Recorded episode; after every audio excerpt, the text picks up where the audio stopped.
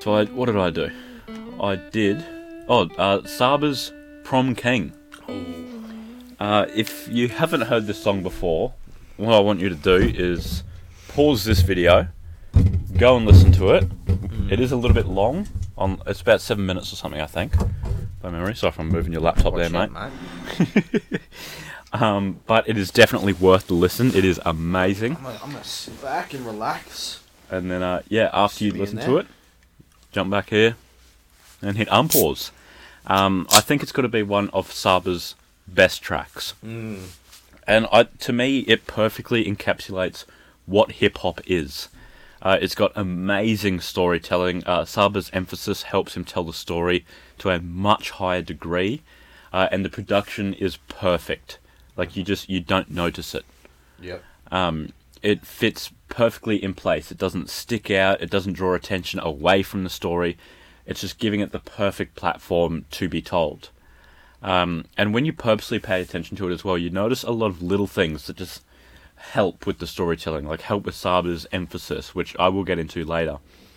Um, and I think the way that he describes the thought process of a high schooler, it gives a lot of nostalgia, or it, it does to me anyway. Yeah. Um, like back then, he cared a lot more about what people thought of him. And you sort of think back, like, oh, when I used to go up and sharpen my pencil, I'd like put it off because I didn't want people like, you know, looking at me. Right. Whereas when anyone else went up, you don't really fucking care. They're just sharpening their pencil. Yep. But um, yeah, you just care a lot more about what people think of you. Um, he said if he was a virgin at 16, he's late, which I think that's a much bigger thing in America than it is here in Australia. I didn't really Yeah. experience that, but um, yeah, and like not really knowing much about uh, girls, thinking that going overboard, writing a three-page letter for promposal is a good idea. And uh, at the end of the first half, he's at a party and he doesn't know anyone there. And when his cousin walks away, he says, I fake like I'm sending a text. Rather than just like, I pulled out my phone, there's a little element, like a nice little sort of subtle element of like needing to appear popular. Like rather than I'm just scrolling on Facebook, I'm talking to someone here. Yeah.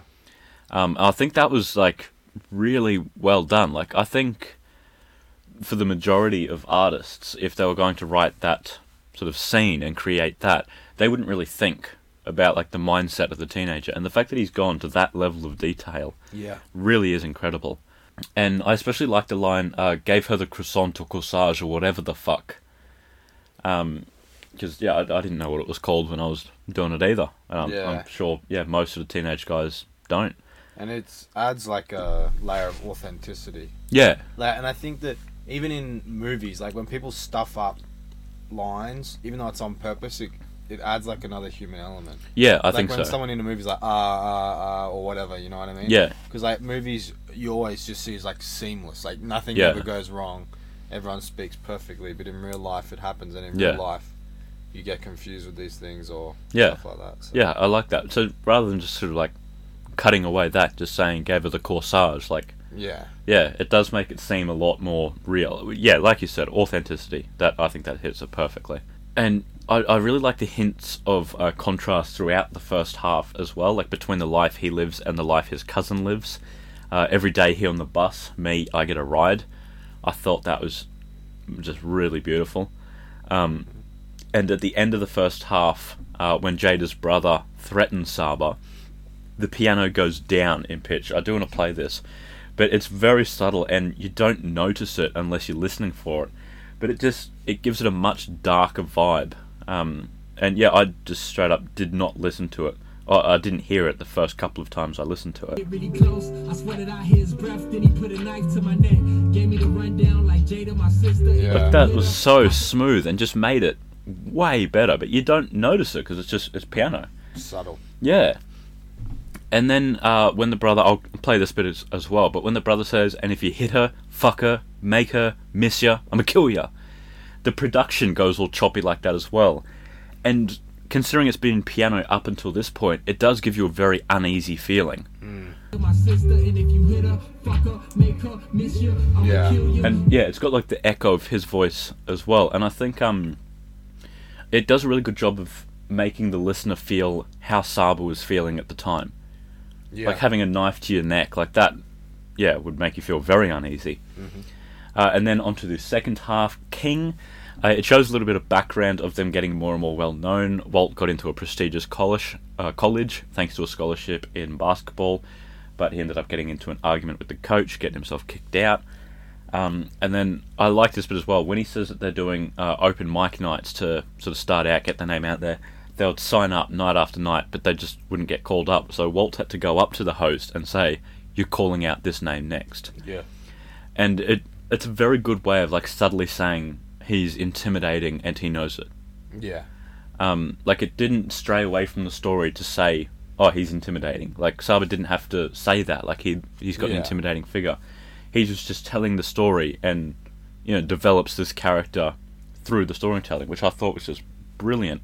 And then into verse two, when they start to gain more and more of a following, he mentions they play at Lollapalooza. They sold out Lincoln Hall. They go on Sway in the morning, which I think is a, a big sort of achievement for any up and coming rapper. Yeah. Um, but at the start of the second verse, he details a phone call that he received uh, from Walt, where Walt tells him he was just shot at while innocently driving. Uh, and they just end up putting it down to a case of mistaken identity, um, just foreshadowing the end of the song. Uh, Saba says he was at a recording session and got a call from Walt's mum, like a number that he didn't have saved, uh, saying that he's been missing for a while. So Saba jumps in his car to look for him, admitting he has no idea where to even start looking. Yeah. And while Saba is telling you the story, he's rapping faster and faster, his words hitting harder and harder with more and more enthusiasm in each syllable. And in the background, the drums are just going mental.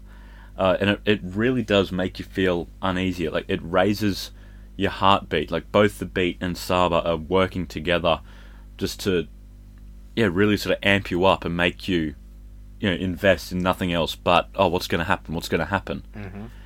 and then um the outro is just chilling. Like, I'll I'll play the the second verse first.